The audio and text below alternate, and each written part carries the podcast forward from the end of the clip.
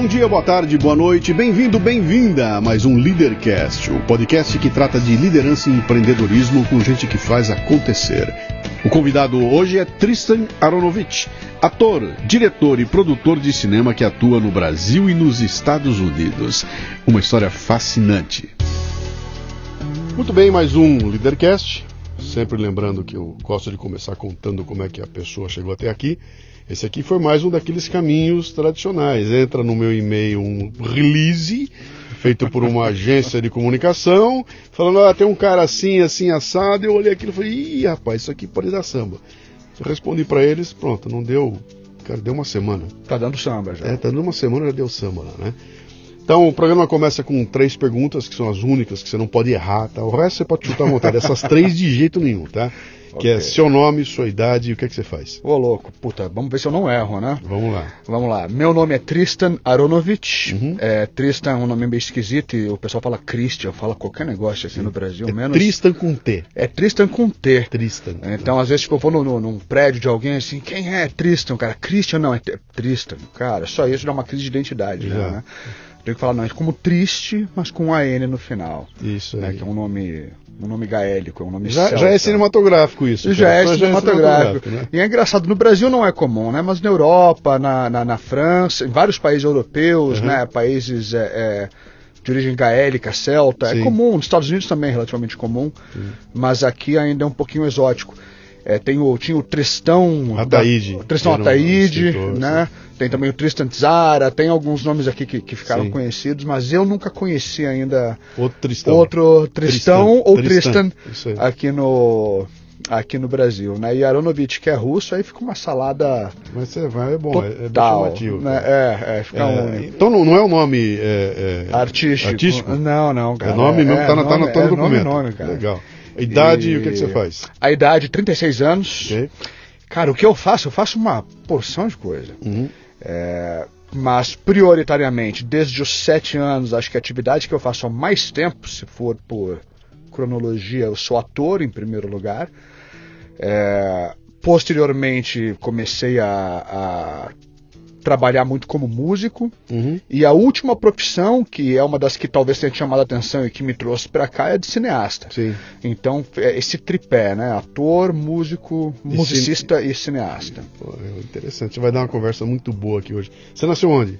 Eu nasci em Porto Alegre, cara. Pô, gaúcho? Cara. Gaúcho. Gaúcho. Por acidente, né? Porque meus pais são, são, são os gringos que se encontraram em Porto Alegre, né? Então, essa é a- pergunta. O que, que seu pai e sua mãe faziam ou fazem? Sim, é, é, bom, meu pai é falecido já, mas era antropólogo e, e minha mãe também. Minha mãe tá, minha mãe é viva ainda. Aham.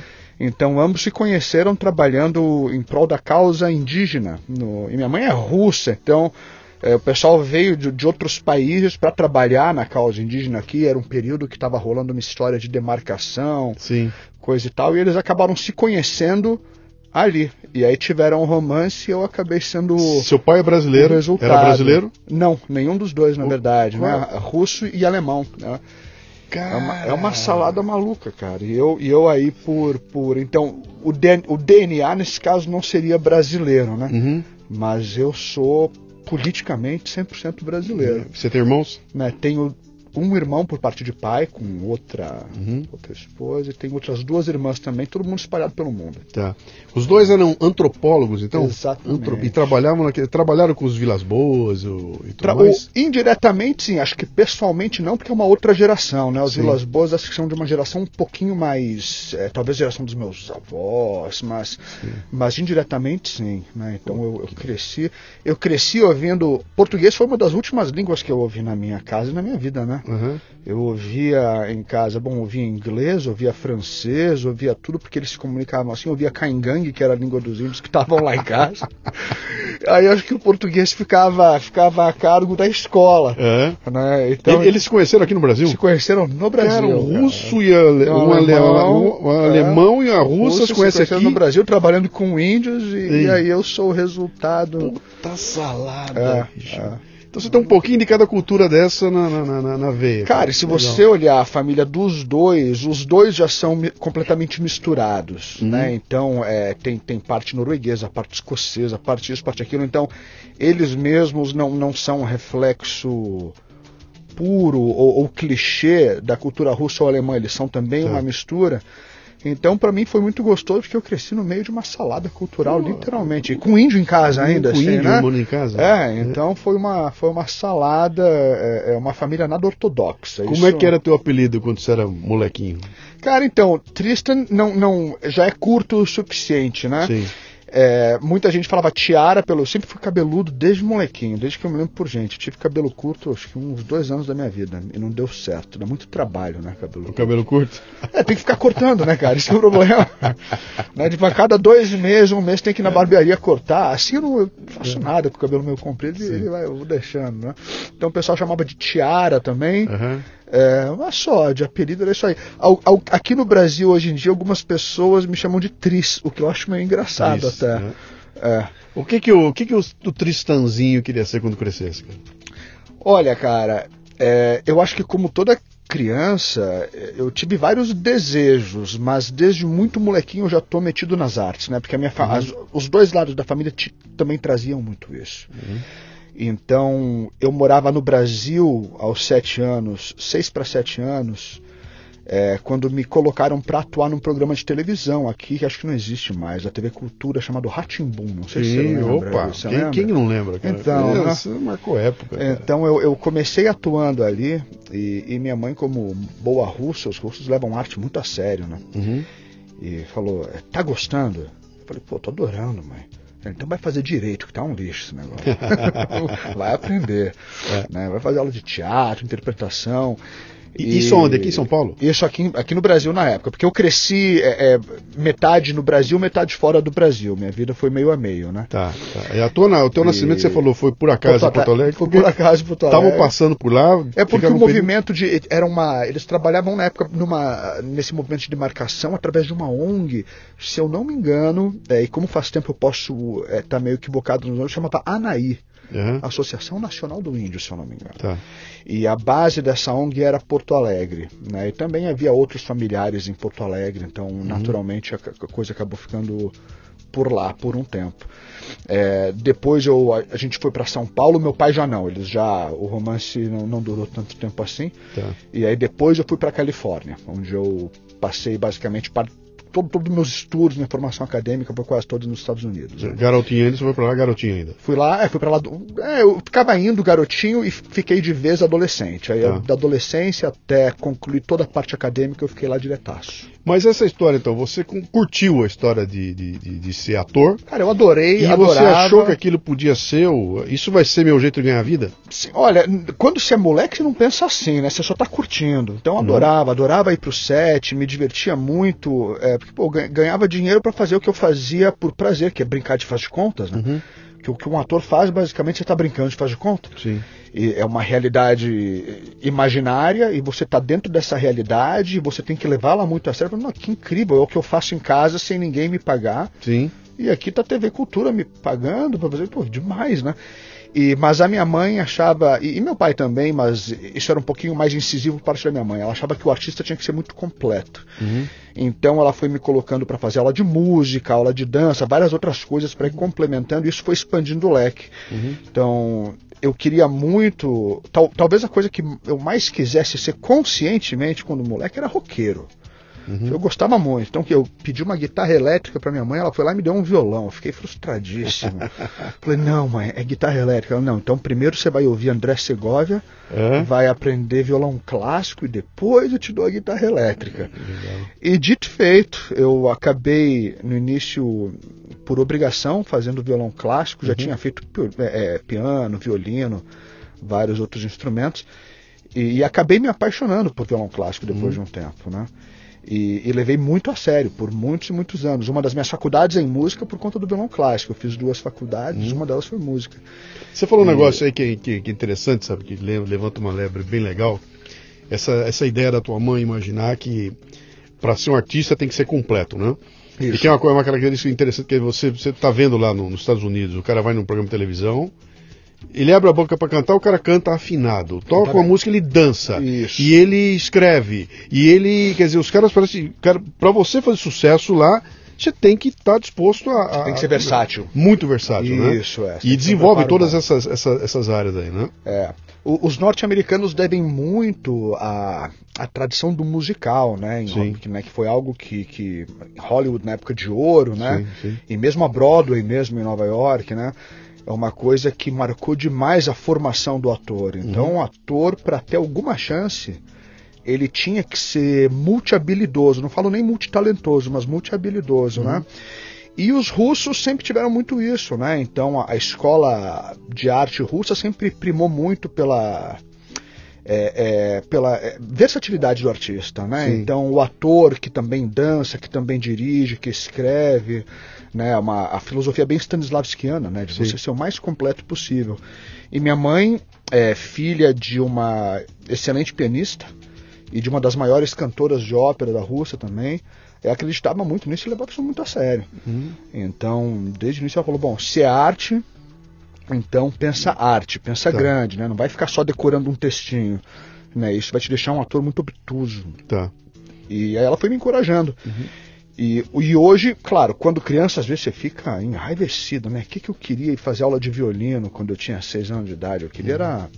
Tá brincando. Mas hoje eu só tenho a agradecer. Uhum. Né? E continuo tocando vários instrumentos. Uhum. Hoje, é claro, eu toco muito mais aqueles que eu acabei escolhendo por, por prazer, alguns mais exóticos, né? Fui resgatar minhas origens. Uhum. Então toco harpa celta, que é uma coisa muito rara, gaita de fole, essas coisas assim.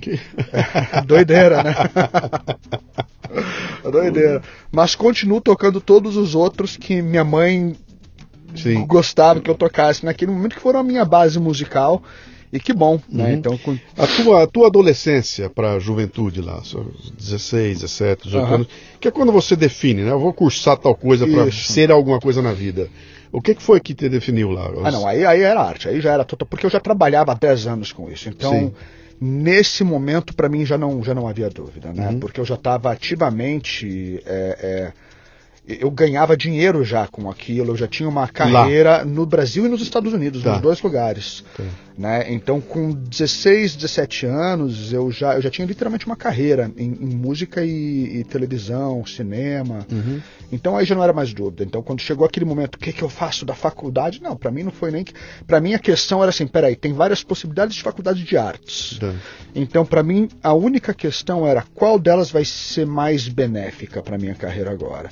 Né? Porque vai ser ou música, ou cinema, ou teatro. Uhum. Então para mim a única questão foi pesar qual seria a escolha mais coerente dentro desse universo Uhum. né? Eu acabei optando é, por música e cinema na época, porque como eu já atuava há 10 anos, é, e eu, eu conhecia muito pouco do ofício do cineasta. Né? É, se você me soltasse com 17 anos atrás das câmeras, Sim. é, eu era um, um zero à esquerda, um ignorante completo. Então você, como ator, fica numa posição muito ingrata, que é de sempre depender de teste ou de convite ou algo do gênero, né? Então, quando você quer contar suas histórias, você fica limitado como ator. Uhum. Então eu falei, se eu fizer cinema, talvez isso agregue mais para minha carreira, até como ator. Porque aí eu posso contar as minhas próprias histórias, né? Eu não dependo só de um teste, eu posso desenvolver os meus projetos. É, eu vou conhecer vários outros cineastas fazendo faculdade de cinema, que vão virar amigos meus e, consequentemente, também vão poder me convidar para os filmes. E eu também, isso não impede que eu continue estudando atuação da mesma forma que é o que eu fiz, né? Nós, nós estudando estamos falando de parar. 97, 98. Eu comecei a faculdade em 99. 99, tá. Isso. Tá. né? E aí eu demorei mais, não por ser burrinho, é porque como eu fiz duas ao mesmo tempo, Você fez lá. eu fiz lá. Então, Isso. uma coisa interessante, que você estava com um pé lá e outro aqui, o tempo Isso, todo vai e vem, exatamente. vai e vem, né? Atuando num segmento que é tratado de forma completamente diferente nos dois países. Quer dizer, Ah, a sim. indústria da arte nos Estados Unidos é uma loucura. Aqui no Brasil, É uma piada. pô, você tem que, pelo amor de Deus? Que é uma- É. E você sentia o baque quando ia e voltava Com- de lá, mas né? Completamente, completamente. Ainda sinto, né? Imagino. Ainda sinto, até hoje. Uhum. Você, você tem cidades como Los Angeles que, na verdade, surgiram por conta dessa indústria. Sim. Tanto que, que em Los Angeles, se, se, se você fala é, corriqueiramente, né? Você trabalha com o quê? Você fala in the industry, Uhum. significa que você trabalha na indústria de entretenimento. Sim.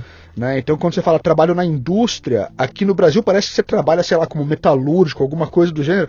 Lá não, lá você trabalha ou com cinema, ou alguma coisa ligada Sim. a entretenimento. Eu, eu tenho uma experiência interessante lá em Los Angeles, que eu só entendi onde eu estava quando aconteceu isso. Eu estava, acho que no, no hotel, estava passeando lá no hotel, eu pego um jornal para olhar no jornal e vou passei para um lugar lá, tinha um chamado para testes para fazer Robin no filme do Batman. É, é isso E eu olhei cara. aquilo, como assim, cara? Peraí, olha onde Como eu é tô. eu, olha onde eu tô, como é que eu vejo isso num jornal, Teste- né, é isso aí. Aí eu vou, eu estava lá, estava sendo lançado, era pré-lançamento, Aham. na verdade. Depois que eu entendi, né, que os caras fazem alguns screen, né, botam lá no cinema, depois mexem um pouquinho e soltam Ah, definitivamente, né? é, é. E tava o, o a lista de Schindler Sendo estava sendo lançada, né? E, era assim, era um- uma espécie de pré-lançamento. Aí eu vi que estava anunciado num cinema tal, e até eu peguei e fui. Né? Fui sozinho, cheguei lá, sentei. E a lista de Schindler é uma porrada, né, Porra, cara? Eu assisto mal, o filme eu sentado ouvindo gente chorar em volta de mim, né? Pô, fico arrepiado quando eu lembro, cara. Chega no final do filme, em vez de eu sair, eu fiquei sentado, tava tão abalado com aquele filme, fiquei sentado e subindo o letreiro Sim. no cinema. E os caras em volta de mim falando: Ah, meu primo.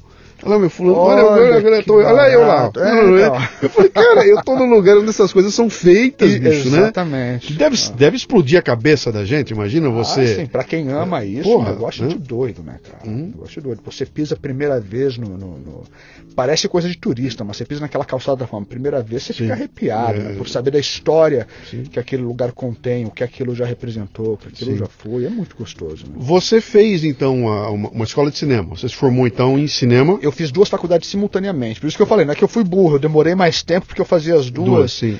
E eu, eu, eu tive um, um privilégio muito grande, que, como eu te falei, eu já tinha uma, uma carreira na época, Uhum. então eu não tinha condições, pô, filho de antropólogo, não tinha como pagar estudos, né? Sim. Então é, eu fui convidado para estudar com bolsa integral e, e ao mesmo tempo eu ganhava um salário da faculdade para estar lá. legal. É. E aí eu fazia então cinema e fazia música ao mesmo tempo. E Tá. trabalhava para as duas faculdades. Então eu era professor assistente, tanto em música Uhum. quanto no departamento de cinema. Tá. Né, o que para mim era maravilhoso, né? Porque me colocava em contato mais próximo ainda com os professores. Então por isso que eu levei cinco anos e meio Uhum. para concluir as faculdades, porque eu tinha que fazer cumprir as cadeiras né, das duas Uhum. e ainda trabalhar para os dois departamentos. Tá.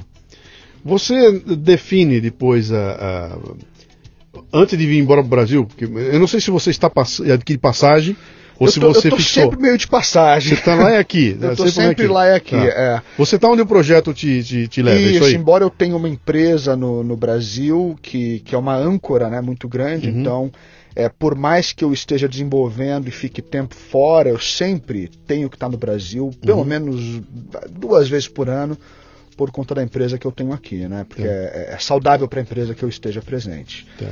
né? Mas, mas é, eu tô sempre de passagem. Quando eu tô lá, eu também nunca sei exatamente quanto tempo eu vou ficar. Me fala uma coisa, cara, um cara que se forma em, em, em cinema e, vai, e você escolheu direção, é isso? Direção. Para dirigir, né? Isso. Ah, eu imagino que para galgar os, até chegar, estou dirigindo o meu primeiro filme, Sim. tem um processo meio meio complicado ali, né? Que ninguém vai te dar um filme, o Zé. Não, eu não. sou o Zé, me dá, não dá, Não, né? não. Como é que é o, o caminho para É, tem, tem vários, né? Se, se, se você é uma pessoa com, a- de- com, com um perfil, uma personalidade muito proativa, é claro que você pode acelerar um pouquinho. Não Uhum. que seja o melhor caminho, nem o mais saudável. Né? No meu caso, é, eu sempre fui bastante proativo. Então, na própria universidade, eles faziam uma coisa muito bacana, né? Você tinha, você era obrigado a fazer uma porrada de filmes, né? Todo, todo semestre. Sim. E era um sistema rotativo, o que significa que eu tinha que passar por todas as funções. Então eu, eu tinha que pegar, às vezes, um curta de um colega meu e ser diretor de fotografia. No outro eu tinha que ser diretor de arte, no outro assistente de produção. Tá. E isso é muito bom porque vai te dando uma, uma segurança e uma visão completa de todo o processo. Né? E aí, quando você dirige, você está se sentindo relativamente seguro porque você passou por todas as etapas e todas as áreas. Né? Uhum. Então, é claro que eu dirigi algumas coisas é, mais é, estudantis né, durante, a, durante a universidade, muito videoclipe, porque unia duas paixões minhas, né, que era música e cinema, Sim. então era uma delícia fazer videoclipe para mim. Mas ainda no meu último ano de faculdade, eu decidi, cara, vou dirigir fazer um longa. Eu não me senti ainda pronto para dirigir um longa-metragem, mas eu pensei, eu vou produzir, que é talvez a, a função logisticamente falando mais complicada que tem, né, mais complexa. É, e vou meio que co-dirigir, vou convidar um colega meu que eu confio demais ele dirige, mas eu vou ficar do lado dele chupinhando tudo que eu puder e aprendendo. É, e aí no meu último ano, a minha formatura, ao invés de ser um curta, que é o que eles exigem, eu já fiz um longa, uma longa-metragem. Então isso acabou acelerando o processo. Aí, dois anos, é, em 2007, dois anos e pouco depois da faculdade, eu estava dirigindo meu primeiro longa. Você resolveu fazer um longa? Cara, um longa a gente. Eu não vou no banco lá, pego os 5 mil reais e faço um longa. Não, não. Custa uma grana. Custa uma grana. Custa E, uma e é, grana. como é que você Então- financia um treco desse sem ter feito nenhum antes, cara? Isso, é. é cara, quando- primeiro assim, estando na universidade, trabalhando para a universidade. Só, só uma dica. Esse aqui é um programa sobre empre- empreendedorismo e liderança, tá? Legal, Por isso que eu legal. fico sondando você. Não, claro, E eu vou claro. querer saber o, o- como Os é que nuts o, and bolts é, é, que- qual é? Onde é que é? Onde é que Claro. tá o caminho, né? É, eu tava, eu era um bolsista, né? Então, é, é, e a faculdade, aí tem o lado bom do capitalismo. Eles me usavam muito como garoto propaganda da faculdade. Então, é, como eu tinha um portfólio bacana, um currículo bacana, tinha um evento, um jantar. A faculdade que eu fiz foi fundada pelo Disney, né? Pelo Walt Disney. Sim. Então, às vezes tinha um jantar para angariar fundos para a faculdade, eles me convidavam para ir lá me apresentar, tocar, mostrar um filme que eu tinha feito, alguma coisa assim. É, e aí eu comecei a perceber, opa, aqui tem coisa, eu posso também tirar proveito disso de outras maneiras, né? Uhum. Então, quando eu comecei a pensar no longa, é claro que eu comecei a pensar nesse longa um, an um ano antes de fazer esse longa, né? Eu falei, bom, agora que eu tô com o roteiro pronto, passo número um é pegar todo o apoio que eu puder da universidade. Porque do ponto de vista de estrutura, eles tinham tudo que era, que, né, que era preciso para fazer o filme. Uhum. É, eles tinham equipamento, todas as câmeras, as lentes, tudo que eu precisasse, eles teriam. É, os recursos humanos eu poderia tirar proveito também da universidade, porque os alunos todos iam adorar a experiência de fazer um, um longa-metragem.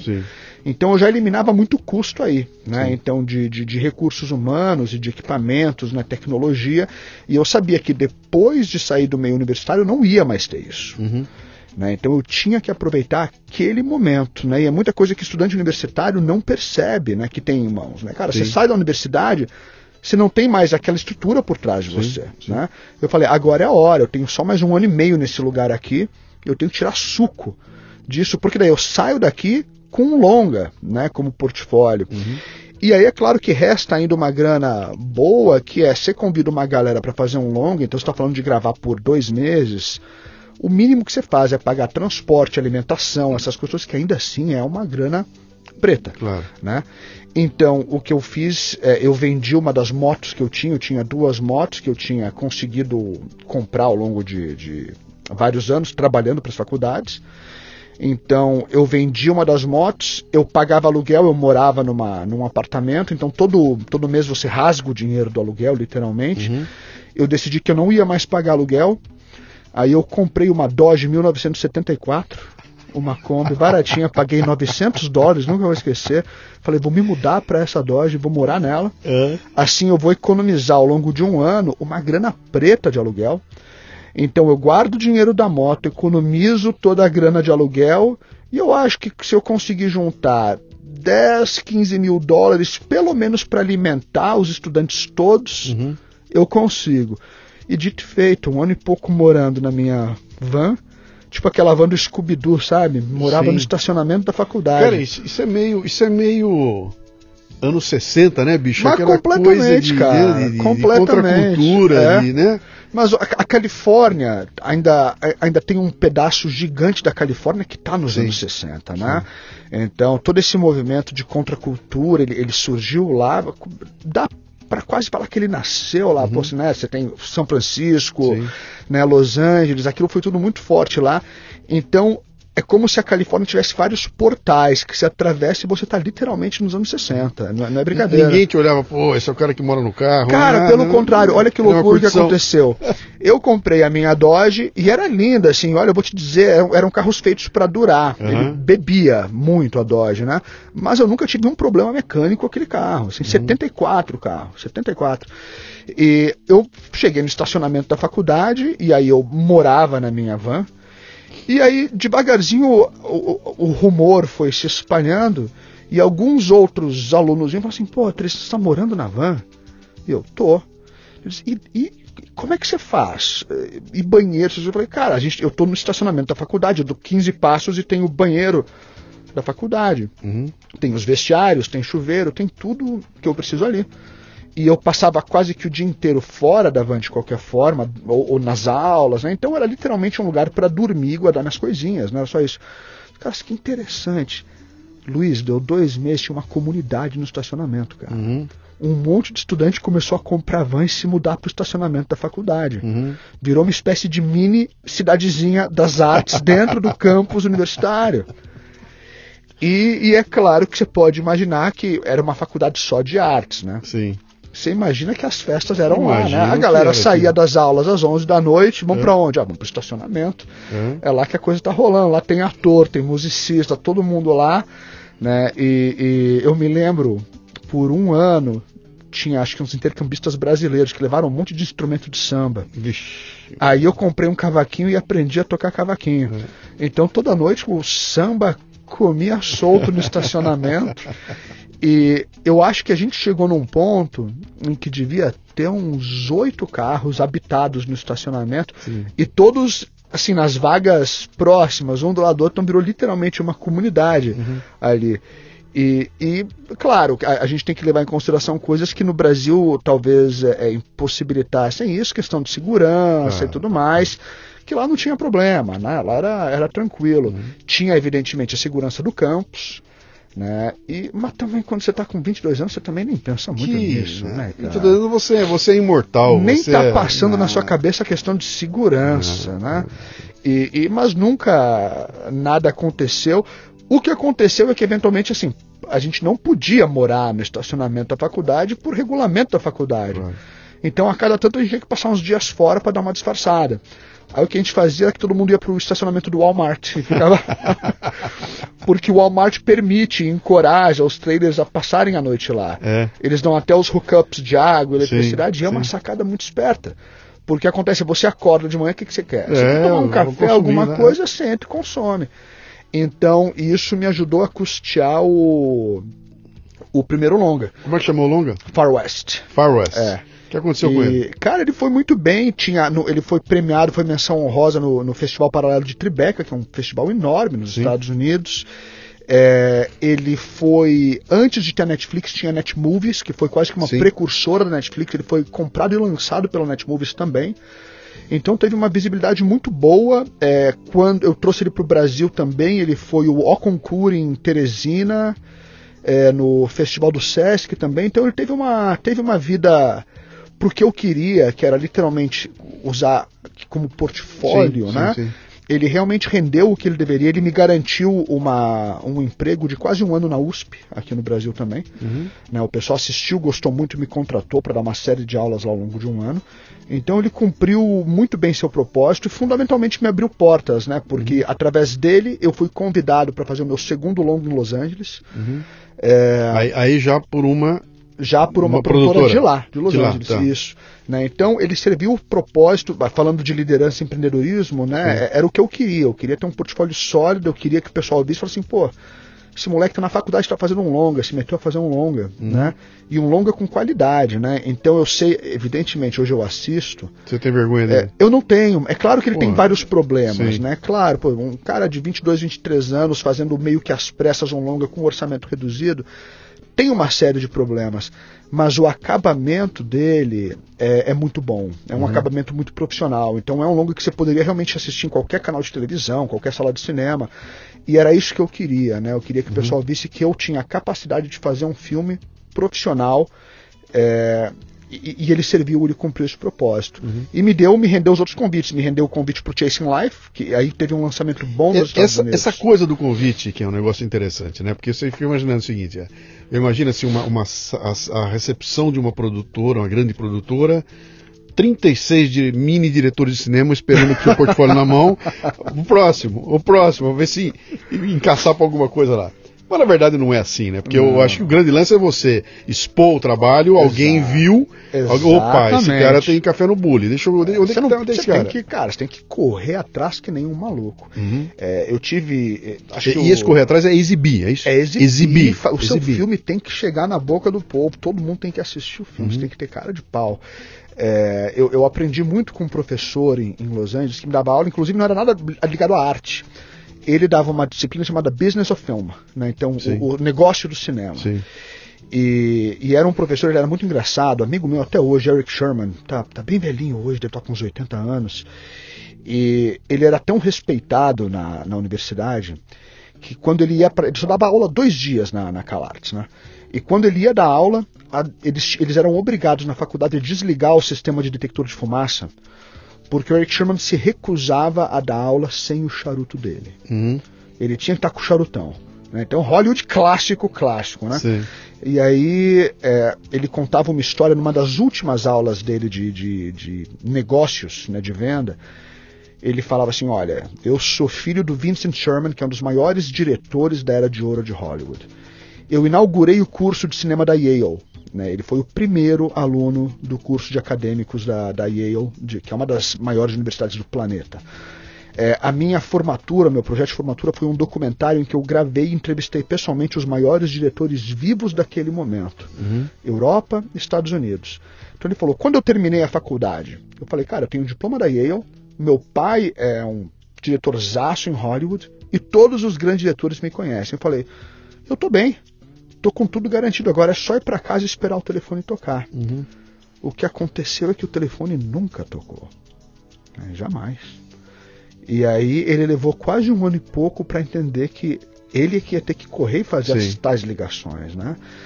Então, isso foi uma lição que ainda bem eu aprendi muito cedo, talvez por vir de uma família que mistura culturas e antropólogos que os caras não ganhavam nada, nunca puderam me ajudar, uhum. né? Então é, eu não ganhava um centavo pra, de ajuda da família para fazer faculdade. Então eu tinha que correr atrás desde muito moleque. Né? Comecei a trabalhar com 12 anos. Uhum. Então essa coisa de você ser obsessivamente proativo sempre teve presente. Né? E, e, com o Far West foi isso. Todo mundo fala assim: imagina, você vai fazer uma longa-metragem na faculdade, você está louco, você faz duas faculdades ao mesmo tempo dar aula em duas faculdades, como é que você vai conseguir fazer um longa? Falei, cara, porque se eu não fizer agora, eu não faço mais. Uhum. É, esse suporte, essa estrutura que eu tenho aqui, né, é, eu, eu, não vou ter quando eu sair do universo Sim. acadêmico e universitário. É Sim. agora. Né? E agora a Calates vai querer me ajudar porque eles me usam como garoto propaganda. Então se eu falar, eu quero aquela câmera do Avatar, falar, ah, é pro Tristan. Então deixa, né? Porque seja lá o que ele for fazer, é, vai dar jogo. Uhum. Né? Então eu tirei proveito disso. Falei, agora é a hora de tentar pegar de volta. Uhum. É claro, eles já tinham me dado a bolsa, né? É injusto falar pegar de volta, mas você entende o que eu quero dizer, né? Claro, Bom, já que eles me usam como garoto propaganda, deixa eu usar um pouco isso também. Uhum. E, e, tirar proveito dessa história toda. Né? E você saiu de lá com a ideia de que. O, você se forma que ano? Eu me formei em 2005. 2005. Isso. Tá, você sai em 2005, então, com o teu certificado lá de diretor de cinema e músico na outra mão, né? Exato. E com a decisão de fazer o que na vida, cara? Olha, é, quando você conclui a, a, a faculdade, tem, tem, aquele vazio gigante, né? Que, que a vida universitária é uma coisa que te absorve de um jeito. E, e quando aquilo termina, você fala assim, uau, e, e agora? agora? Sabe o que eu fiz? Sabe o que eu fiz? Uh puta viagem, cara. Então, meus pais, bom, e agora? Agora eu falo o seguinte: eu vou fazer a viagem. Quando eu voltar, eu vou pensar no que eu vou fazer para trabalhar. Entendeu? Exatamente. Eu fiz, é. fiz um, um, período sabático ali de uma Sim. viagem gigantesca, aí voltei. Aí vamos, vamos montar um negócio, né? E, e, mas mas é, é quando eu me formei em 2005 foi um momento muito peculiar. É, primeiro, meu pai tinha acabado de falecer e aquilo mexeu muito comigo. Foi, foi numa circunstância muito dolorosa. E, e o Brasil, minha mãe estava no Brasil E ao mesmo tempo o Brasil estava vivendo um momento um pouquinho de efervescência cultural, porque É, tinham 2005 É, era, era um era o Lula, Gilberto era- Gil era- que sim, tinha sim, sim. Que, que era Ministério da Cultura e ele tinha recém criado um órgão chamado Ancine, Sim. né, que ainda existe. Então eu, eu, eu tava meio perdido por um lado, acabou, acabou a universidade, fiz dois longas, ok, agora também tem um tempo natural aí que a indústria vai processando um pouco, não vou me enfiar, não, nem tinha grana para fazer um, Mas você termina a universidade lá Na Califórnia. E, e vem pra cá? Aí eu, eu decido vir pra cá, porque meu pai tinha morrido, eu tava muito abalado com aquilo, minha mãe tava aqui, Sim. e eu falei, cara, o Gilberto Gil é ministro, tem esse negócio chamado Ancine, e eu tô com um portfólio muito forte, eu tô com dois longas muito bons. É, eu- aqui em Los Angeles, eu sou mais um, né? Tem muita gente incrível Sim. em LA. Sim. Eu falei, de repente no Brasil eu me destaco. Né? Então talvez seja uma sacada eu voltar para o Brasil, ver o que, que eu consigo construir lá, antes de pensar em mestrado, que depois eu fui fazer mestrado, especialização, outras coisas. Né? É, talvez seja um momento bacana. É, é claro que você derruba muitas ilusões. Né? Quando eu Claro. cheguei aqui, eu descobri o que era Ancine. E eu nem sei se eu posso falar muita coisa, melhor não. Mas é, não, vamos só dizer assim, não era nada do que eu imaginava né? Imagino, que, sim. que, que fosse. E a competência não era moeda. Cara, olha. Não era moeda. Não, não era. Né? Então, era, um- era um. A Ancine é um grande órgão público que, que deveria, enfim, promover ou auxiliar produções e tudo mais. Mas acaba que cai nessa teia burocrática brasileira tão assustadora, né? Que quando você tenta. Você vira cineasta de Excel, né? Para lidar com esses órgãos públicos e se esquece fazer cinema, né? Você vai ficar anos da sua vida fazendo documento, planilha e não sei o quê. Né? E quando aquilo começou a acontecer, a minha sorte é que assim que eu cheguei, eu peguei esse emprego na USP. Né? Então isso realmente foi muito bom, tem- isso fez sentido. Então estava dentro daquela, daquela moeda que eu estava imaginando, que realmente eu ia me destacar, né? Por, por chegar aqui com um portfólio sólido. Uhum. Então fiquei dando aula lá por um ano, o que também, para currículo, sempre é uma coisa muito boa. Professor da USP. Ah, sim, com 25 Não. anos de idade, né, Sim. 24 anos de idade era uma coisa muito boa. É, agora, fazer filme com verba pública e usar a Ancine, aquilo, eu caí do cavalo, mas de um jeito assim, meteórico, meteórico. E eu não conseguia nem sequer entender a lógica daquela coisa toda, até porque eu estava vindo de um país onde a cultura é o oposto disso. Né? Você não faz cinema em Excel nos Estados Unidos, você faz cinema no set de gravação. Uhum. Né? E, e aqui, cara, se eu te conto o tipo de documentação que, que me era exigida na época, às vezes eu dou palestra, eu conto, "Ah, o pessoal não acredita, e eu tenho até hoje os documentos para provar. Teve, eu posso falar? Tá, Claro. você- então. Não, o problema é seu, não é meu. eu me lembro, teve, teve um teve, uma- teve uma- eu pensei, cara, eu vou fazer um projeto simples aqui só para começar a ver como é para sondar o território, né? Então, um que, que, que seja tranquilo de fazer, verba baixa, orçamento pequeno, vamos ver como é que esse negócio funciona. E eu era produtor, eu era o roteirista e o diretor desse, desse projeto, era um documentário. Isso que eu te perguntar. E- O que é um projeto simples? É um Um- documentário, era um documentário, de 30 era um- minutos? seria um e- biopic, não era um longa, né? Ia ser Sim. uma hora e meia sobre um gr- grande campeão de artes marciais brasileiro Ok. e que era um amigo meu, eu falei, cara, a história dele é incrível, é, é baratinho de fazer isso, né? Eu preciso de pouca coisa, então eu roteirizo isso daqui rapidinho, produzo e, e- e dirijo isso daqui é é mamão com açúcar, e daí isso vai me ajudar a ver como é a temperatura, né? Co- Como está a temperatura aqui no Brasil, e como é mesmo esse negócio de, órgão público, não sei o que, que eu nunca tinha mexido com isso na vida, né? E aí, é, é, você, é claro, tem, uma, tem um processo burocrático gigantesco que te fazem atravessar. Até aí, ok, você vai estar mexendo com verba pública, é com- super compreensível, né? Uhum.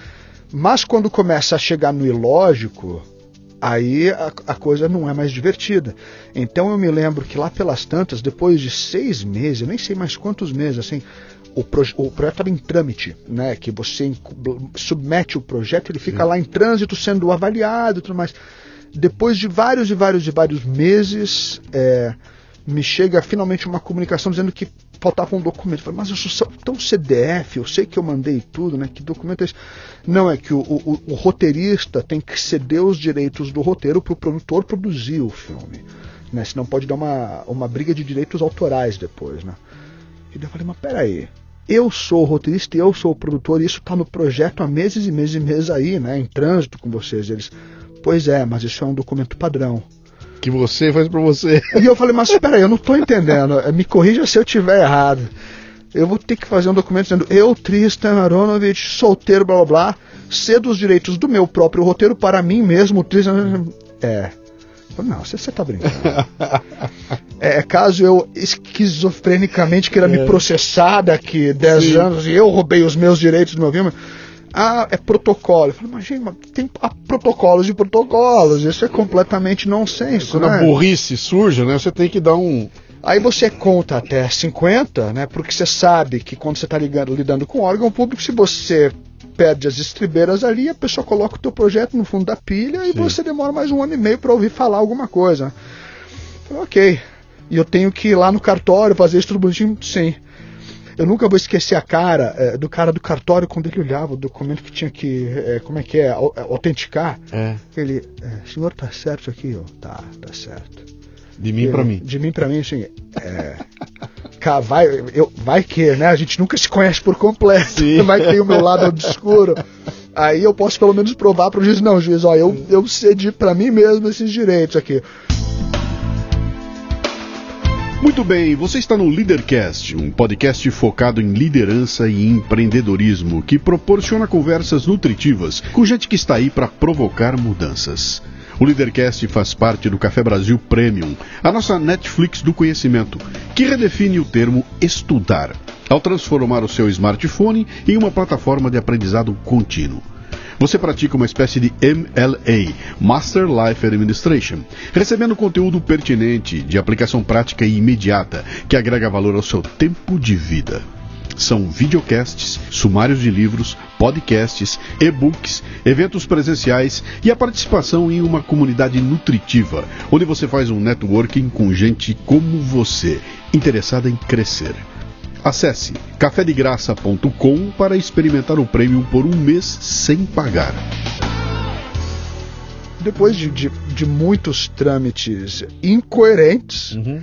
finalmente meu projeto foi aprovado. Aí o que acontece quando um projeto é aprovado é até uma coisa legal de falar. Às vezes o pessoal acha, ah, o projeto foi aprovado, então já tem dinheiro. Não, não é isso, né?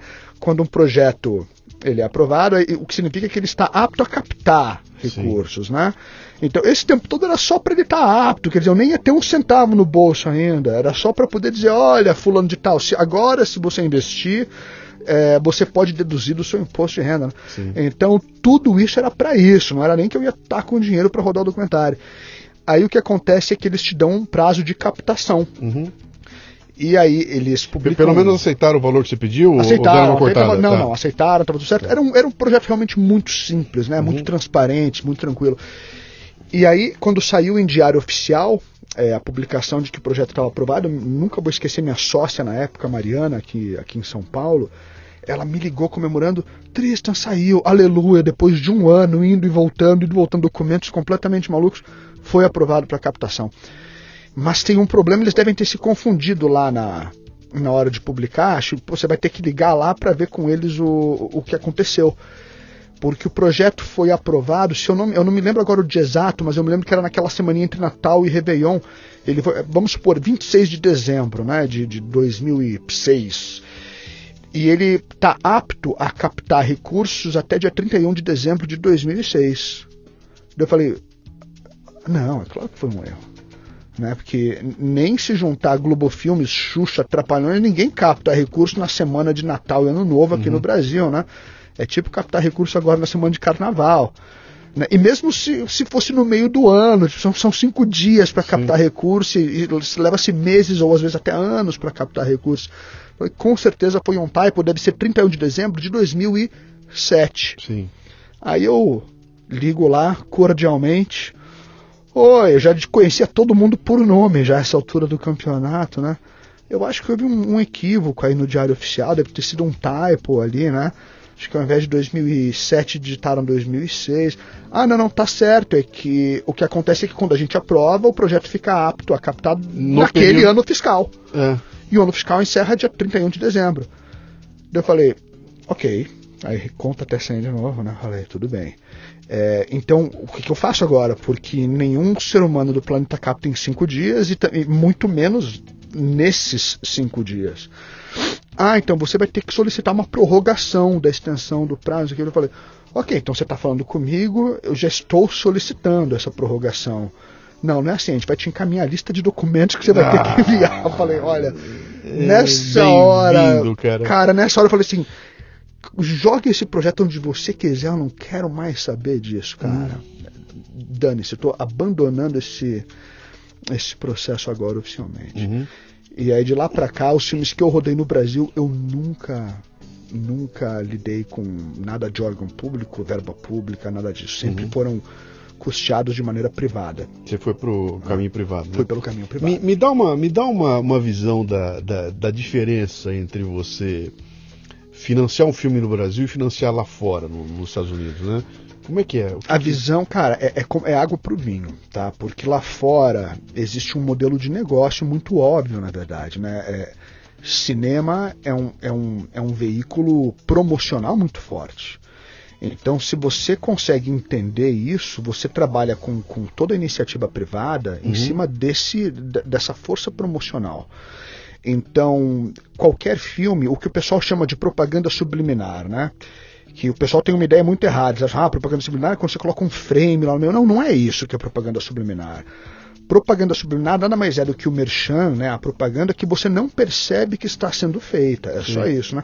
Então o cara vai lá, ele está dirigindo numa cidade, é natural que ele passe na frente de vários estabelecimentos comerciais. Uhum. Né? Agora, isso é, a, a, a clássica. É, é claro. Não, não, para mim, a clássica, a melhor de todas que vi até hoje foi De Volta para o Futuro. Sim. Quando ele tá, ele tá na cama desmaiado lá e a menina ah, vem chama ele de Calvin. Então... Chama ele de Calvin, cara. E, e, Calvin, e, como Calvin? E é bonitinho ah, aquilo. Perfeito. É, é, é bonito. Calvin, então você não tá. Não parece que você tá fazendo uma propaganda. Sim. Né? Aquilo está completamente inserido no contexto do filme. Sim. Agora, imagina a grana que a Calvin Klein deu pro filme para que utilizassem Aqui podia ser qualquer outra marca de roupa. Sim, né? Sim. Você vê até um, um, exemplo clássico, né? O filme Clube da Luta. Sim. Que é um filme, em teoria, anticorporativista, né? Em teoria. Yeah. Agora, uma das cenas iniciais, o Edward Norton entra no Starbucks e toma um café e tem um close gigante do Starbucks ele está lá tomando. Uhum. Isso é completamente normal, porque o Starbucks é uma rede que nos Estados Unidos está cada esquina. Sim, então, faz parte do faz teu dia a dia estar lá dentro então, do claro. E ele está lá narrando, falando alguma coisa, ninguém estranha que ele entra lá, pega um café e sai. Não é que ele fala, uhum. estou tomando um delicioso Starbucks, não. Como se nada estivesse acontecendo, ele entra e sai e pega o café dele. Sim. Quanto custaria para Starbucks pagar para o Edward Norton fazer um comercial dele? Né? Uhum. Né? E outro comercial teria um tempo limitado, né? Aquele comercial vai ser veiculado, sei lá, por um mês, dois meses e já era. O Clube da Luta foi feito há quase 20 anos, eu acho 15, 20 anos, hum. e o pessoal continua assistindo. Sim, continua. E continua sim. veiculando sim. subconscientemente a imagem do Edward Norton, um badass com o Starbucks. Sim. E aquilo está lá. Então, essa é a principal moeda de troca norte-americana. Hum. Né? É, um, é um investimento simples. E, já existe direto, a cultura, a já tem a as cultura, empresas têm a cultura todo, desse investimento. Todo mundo. Sabe, né? Olha, um exemplo muito interessante, tinha um seriado chamado 24 Horas. Sim. E duas marcas de computador estavam presentes no seriado: a Dell uhum. e a Apple, que são concorrentes. Sim. Agora, o que acontecia era os chefes das operações, o próprio Jack Bauer, a Chloe, que era a assistente, né, eles só usavam Apple. Sim. Mas todos os trabalhadores do dia a dia e os hackers da CTU, que era o centro de tecnologia, usavam Dell. E isso é muito interessante de perceber como é que isso está entrando no subconsciente do público, sim, né? Sim. Então, ah, tá. Então o cara que está lá no dia a dia, o trabalhador, não sei o que, esse daqui vai precisar de uma máquina boa, confiável, ele vai usar a Dell, que é boa para aquilo ali. Hum. O Bambambam, Bam Bam, que é o cool, que, que, é, que é o cool, que é o mais né, legal, né? mas que não necessariamente está lá sentado na escrivaninha, tá com a Apple, né? Uhum. E é normal, o computador tem que ter uma marca. Uhum. O que vai aí é o jogo do produtor executivo de conversar com os empresários e olha, então eu posso colocar o seu aqui ou ali ou ali, é assim que eu vou inserir. Né? E, e, Quer dizer, e, existe algum momento em que eles planificam o filme e falam onde é estão os slots tudo, de todinho, tudo, né? Tudinho, tudinho, uhum. né? E é uma coisa relativamente até gostosa de fazer, divertido, né? Quer Sim. dizer, bom, tem um carro nesse filme. Que carro vai ser? Qual que é o perfil da personagem? Uhum. Ah, então tem que ser um carro badass, vai ser um GM, um GMC, o que, que vai ser, né? Uhum. E aí, a partir disso, você faz o seu business plan e você apresenta e vai disputando, vai fazendo um pitching para os investidores, né? Sim. E essa cultura está difusa e é normal. Né? Agora, aqui no Brasil, é, o que começou a acontecer, claro, uma, o cinema desapareceu por um bom tempo, né? É, depois da, da do, do, do, do, famoso período das pornochanchadas e tudo Sim. mais, ele sumiu, e aí começa a ter a retomada. E daí na retomada é, tem todas tem a criação das leis, das famosas leis de incentivo que são tão polêmicas e controversas hoje em dia, né? Essas leis, elas, é, elas são uma verdadeira faca de dois gumes, né? Porque o que acontece é que realmente elas serviram para alavancar naquele momento inicial, né, oferecendo benefícios extra para as marcas, sei lá, né, quem fosse investir no filme, mas ao mesmo tempo criaram uma estrutura agora viciada de indústria, em que você só consegue um patrocinador Sim. se o teu projeto tiver incentivado.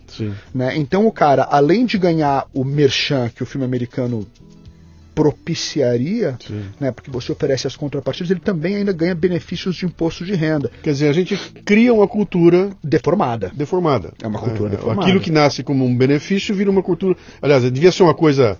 Isso aqui é temporário, está acontecendo agora, que é para decolar. Se você estudar a, a, história das leis de incentivo, quando elas foram promulgadas, era para ser temporário. Sim. Né? Mas acontece que virou um, um uma deformidade permanente, Sim. né? E muitas vezes nas tais contrapartidas o que acontece é, é como já existe esse benefício fiscal, você não tem a obrigação de fazer a inserção de, a inserção de marketing, né? Uhum. Então, por exemplo, você não precisa colocar nada da Petrobras no meio do filme. Você só bota o logotipo Mas bota o logo lá no início. Foi, tá. O que também fica muito chato, que você vai ver filme nacional, você precisa ficar 15 minutos no início do filme vendo um monte de logo. Uhum. Você até já esqueceu que filme você ia ver, né? Fica lá, logo de empresa X, Y, Z, H, não sei o que, governo do estado daqui, governo do estado de lá. E, e para empresa, o que, que traz para empresa, né, cara? O que, que ela ganha com o logotipo nada, lá na, isso, nada? Na verdade, eu acho, isso uhum. sou eu, tá? Minha opinião. Sim. E, e, é claro que o ouvinte tem todo o direito de discordar. Assim, eu acho até que é negativo, porque na hora que você tá lá, você quer ver logo o filme. Uhum. Na hora que aparece aquela logomarca, você assim, ai meu Deus, vai logo. Né? Fica até uma coisa meio negativa. Né? Se isso não fosse trabalhado dessa forma, e se o cara pegasse uma lata de refrigerante no filme, desse um gole e fosse uma Coca-Cola, ninguém ia reparar, aí tá lá a propaganda, tá lá o merchan. Uhum. Né? E aí a Coca vai lá e paga, como qualquer investidor paga para fazer uma campanha publicitária. É tiro e queda. E, é e eu acho que também tem uma outra coisa, Tristan, que quando você olha para eu, eu, agora estou me colocando no lugar do, do, do, do empresário que vai Sim. ser investidor. Quer dizer, Primeiro que eu não, não, acredito que haja um profissionalismo no Brasil do cara de marketing pensando em cinema. Ah, na não, empresa não, não, tem. É, pintou alguém aqui, deixa eu ver o que ele tem para oferecer, né? Isso. Outra, ele vai oferecer, ah, vai botar meu logotipo aí, quanto é dinheiro? Ah, tanto dinheiro aí. Quantos espectadores vai ter? Meu, ah, é, é, se der sorte e é for, é, e for é. Um, tropa de elite. Exato. E vai ter, mas a maioria absoluta vai ter o que? 10 mil, 20 mil, 50 lá, mil, 100 é mil pouco. e tudo mais. Né? Então, é do ponto de vista da exposição da marca, também no Brasil não... é, é muito insignificante mesmo. Uhum. Né? É, é, é algo realmente. E até porque também o cineasta brasileiro. É, ele está demorando muito para entender que filme também é um produto, né? Sim. Então, pô, eu sou um artista, eu cresci na arte, né? Eu amo arte, mas eu tenho que entender, ok, esse filme tem que ser visto. Ele também é um produto. Se eu vou batalhar por um, por, né, um investimento, né, para patrocínio, eu tenho que entender, eu tenho que fazer um estudo de marketing de público em cima disso daqui. Não adianta eu fazer um filme que só minha mãe vai assistir. Sim. Né? Então, isso, isso é um problema. Isso gerou também, muitas vezes, uma rejeição por parte do público né, de assistir filme nacional. Uhum. O cara vai lá e prefere ver o Avengers do que ver um filme brasileiro. Bom, é, é, é, é você, você Por... também você foi pegar. Peguei, você, é, peguei você, um exemplo pegou, cruel. Você pegou né? forte, você pegou, você pegou forte, peguei né? pesado, né? Mas, mas vamos, vamos pegar e analisar aqui. Você pega, vamos pegar dois fenômenos que aconteceram. Então, você tem de um lado, você tem Cidade de Deus, Uhum. Tropa de Elite, Isso. né? Que são filmes que têm uma linguagem hollywoodiana que você olha aqui e fala, Tem, isso não é Brasil, cara. Isso feito aqui. Exatamente. Né? Uhum. É uma garotada nova que vem com aquela linguagem pronta e Isso. produz uma, um, um, Pô, de todo ponto de vista, o roteiro é fantástico, Isso, a atuação isso, é fantástica, a, a cinematografia é é tudo muito bom. Que quando você Sim, termina, sim. você fala, cara, não, isso não foi feito no Brasil, né? É, Então eles vêm e conseguem, e, e tem uma temática que é muito nossa, quer dizer, a gente se reconhece vendo aquilo lá, né? Ao mesmo tempo, a outra ponta, o que, que é? São os filmes, as comedizinhas românticas com atores da Globo, né? Isso, isso. Que já traz junto a exposição do cara que estava na Globo, então eu já vi o Claro. cara, ele é engraçado. É uma novela numa tela grande ali. é, né? então, e, e- e isso limita muito esse universo do cinema aqui no Brasil, né? Muito, Então imagino que alguém que está aqui para viver de cinema no Brasil, cara, deve ser ingrato, hein? É ingrato. É ingrato e você tem que ser muito empreendedor. Você tem que. É, o pessoal fala quando você investe que você tem que diversificar sua cartela de investimento, né, sua Sim. cartela de investimento. Sim. É, quando você trabalha com cinema, você tem que fazer a mesma coisa. Né? Então, se, se você for viver só de dirigir teus filmes no Brasil, meu amigo, vai ser complicado. Uhum. A não ser que seja uma exceção de uma exceção. Até, até pessoas como o Fernando Meirelles, né, que é o diretor do, do Cidade de Deus, até ele diversifica. E uma então.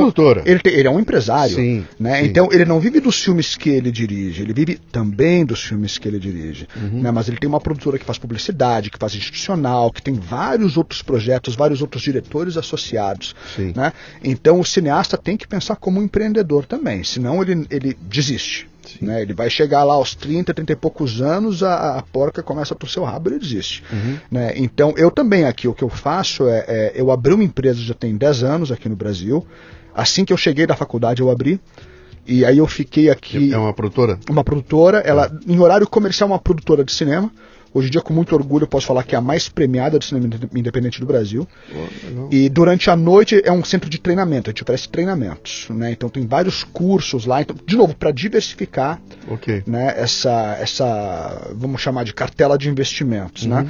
Então, du- durante o dia, a gente cuida dos nossos próprios projetos, nossos filmes, seriados, seja lá o que for. Tá. Né? E durante a noite, a gente ministra workshops, palestras, cursos de formação técnica, Uhum. e aos sábados tem uma pós-graduação em cinema, Uhum. que aliás é a única no mundo em que o cara tem que fazer um longa na formatura. Né? Para não ser só aquele TCC teórico, Sim. ele é obrigado a fazer um longa. Porra, E. seja o dia dos caras longa aqui no Brasil, então aí, né? Então, tem que Deixa eu, fazer. pe- deixa eu pegar um, um- um lance que você falou lá atrás, eu quero usar isso aí como, como uma, ma- mais um estímulo pra gente Claro. trocar uma ideia aqui. Vamos pegar Avengers, né? Os Vingadores. Quando chega um filme desse no Brasil, cara, ele toma conta de 70, 80% das salas de cinema. E isso Sim. encerrou. Você vem em São ninguém. Paulo, São Paulo que teve 3 mil salas de cinema, sei lá quantas tem hoje aqui em São Sim, Paulo, né? sim. E aí você vai num shopping center, tem 6, 7, 8 salas, três estão passando Avengers, e no outro é Avengers. E, então o que acontece? A distribuição do filme no Brasil está na mão de três ou quatro grandes é, é, Distribuidoras. distribuidoras que são é, globais. Isso. né? Não sei se tem mais alguma brasileira. Ainda Tem, tem? mas são pequenas. Pequenas, né? Uhum.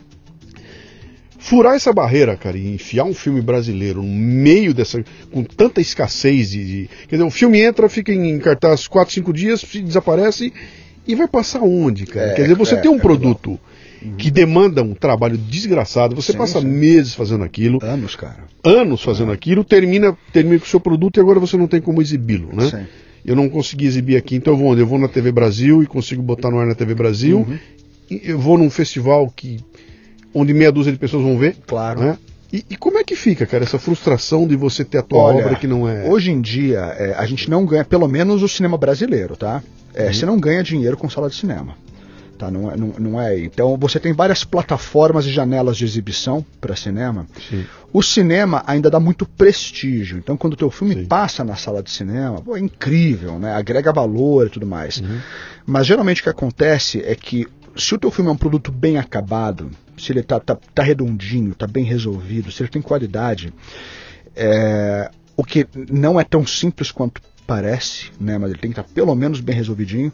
é, você vai ter que batalhar venda para outras plataformas, né? Sim. Então plataformas online, canal de televisão, canal de televisão fechado, né? VOD, que é aquele video on demand, Sim. empresas aéreas. Então, é, dos filmes todos que eu fiz, de todos os longas que eu fiz, acho que uns quatro ou cinco, mais ou menos, foram para salas de cinema. Mas não foi ali. Ali eu ganhava, não estou brincando, às vezes mil, dois mil reais de lucro que chegava pro meu bolso como diretor. Era uma coisa. Eu chegava eu dava até risada. Uhum. É, Assim, Olha, ganhei mil e quinhentos reais com esse filme aqui. Né? Que bom, ganhei alguma coisa. Onde eu via dinheiro eram nas vendas associadas. Né? Então, é, a minha agente de vendas, que, que é uma, uma pessoa incrível, ela pega esse filme e ela começa a trabalhar a venda em janelas de exibição em outras plataformas. Então, ela vende para os canais a cabo primeiro, para VOD, para Netflix, para empresa aérea, para Air France. E aí e você vende por território. Uhum. Então, uma coisa é você vender é, para Warner Brasil. Outra coisa é vender para Warner Brasil e, e Central America, Warner Brasil e Norte América. Cada venda é uma negociação separada. Uhum. Então aí você vai vendendo territórios distintos e de repente você vê que o filme se pagou quando você conseguiu vender o filme ao longo de. Ele já está com venda, uma venda casada de 4 ou 5 anos para 260 canais. Você fala, olha que legal. Agora eu estou vendo lucro, agora uhum. ele se pagou. Né? E a, a, a verdade cruel para o cineasta é que a grande maioria dos filmes nem vai para os cinemas. Não. Né? Eles vão direto para esses outros canais de exibição. O cinema é nosso sonho de consumir o glamour, o prestígio. Né? Uhum. Né? Você quer o teu filme lá. Você quer a galera paradinha naquela sala vendo. Mas, cara, acho que 90% dos filmes estão direto em catálogos de televisão, de empresas aéreas, vão direto para lá. Uhum. Né? E, e, e aí que está a sobrevivência financeira do cineasta. Né? Ironicamente, ele se chama cineasta, mas não é no cinema. Não é mais. Né? Não, não é mais no cinema, né? É, é, em televisão. Eu tô com um filme meu que está agora passando na Paramount, passou ontem, estava passando no, no, canal, e ele foi vendido direto para televisão. Que filme é? O Black and White. Black and White. É, então ele teve exibições simbólicas em cinema, né? Ele teve pré-estreias em salas de cinema, então ele teve acho que uns quatro meses uma exibição no, no MIS, que é uma sala muito bonita aqui em São Paulo, para uhum. fazer uma espécie de pré-estreia. Mas aí, é, conversando com a minha gente, a gente viu que era um tipo de filme, uma temática, que ia se dar muito melhor se ela já fosse direto para o canal de televisão, para televisão. Uhum. E ela vendeu, eu fiquei feliz, falei, ótimo, né? É, é, vou ter a chance de ir lá ver o filme na salinha de cinema.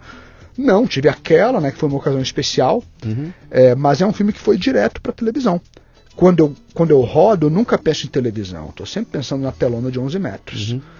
Mas, e, o cara, vezes... e, o, e, o, cara, e o cara do Avengers, ele faz pensando em IMAX. Ah, ele ganha dinheiro com bilheteria. 3D, ah, 4D, sim, XD, sim. etc ah, e tal, sim. porque ele já vem para atropelar esses tudo. caras, eles ganham, né? Uhum. Esse ali, tipo não tem, produto... ali não tem, ali não tem erro, ali não tem jogo. Ah, e até não. uma coisa que eu tava, outro dia eu tava conversando sobre o, o Bohemian Rhapsody, filme que foi lançado, né? Lançado, fui assistir, pô, saí, como todo amante do Queen, saí de lá é, em lágrimas do cinema, né? Porque aqueles 20 minutos finais do filme, pô, é uma loucura.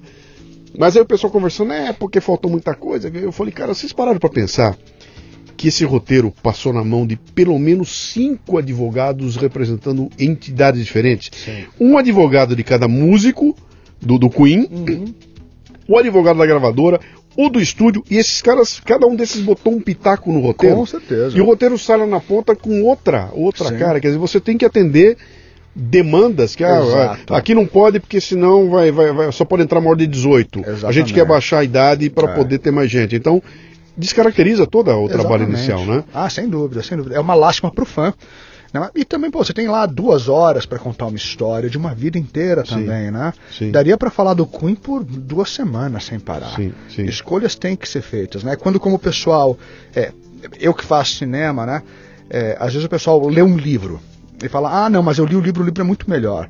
Pô, não tenta comparar. Não, uma mídia é uma mídia, outra mídia é outra mídia. Sim. O livro é feito para ser lido uhum. e para que você crie o filme na sua cabeça com a tua imaginação. Exatamente. Né? O filme é uma outra plataforma, tem que ser adaptado, ajustado. Não tem, é, é a mesma coisa que comparar música com um prato de comida. Uhum. Você vai lá, e, e eu acho que era o Miles Davis que falava isso, se eu não me engano ele dizia que, que falar sobre música era como pintar sobre arquitetura, uma coisa assim. Sim. Né? Eu disse, não adianta, né? Não adianta você comer um prato de salada assim, não, não, mas eu, eu gostei mais do CD que eu escutei ontem do que desse prato de salada. São coisas diferentes. é verdade. Né? Ou aquela galera que vai ver um Avengers da vida Sim. e sabe assim, ah, não gostei porque é só efeito especial.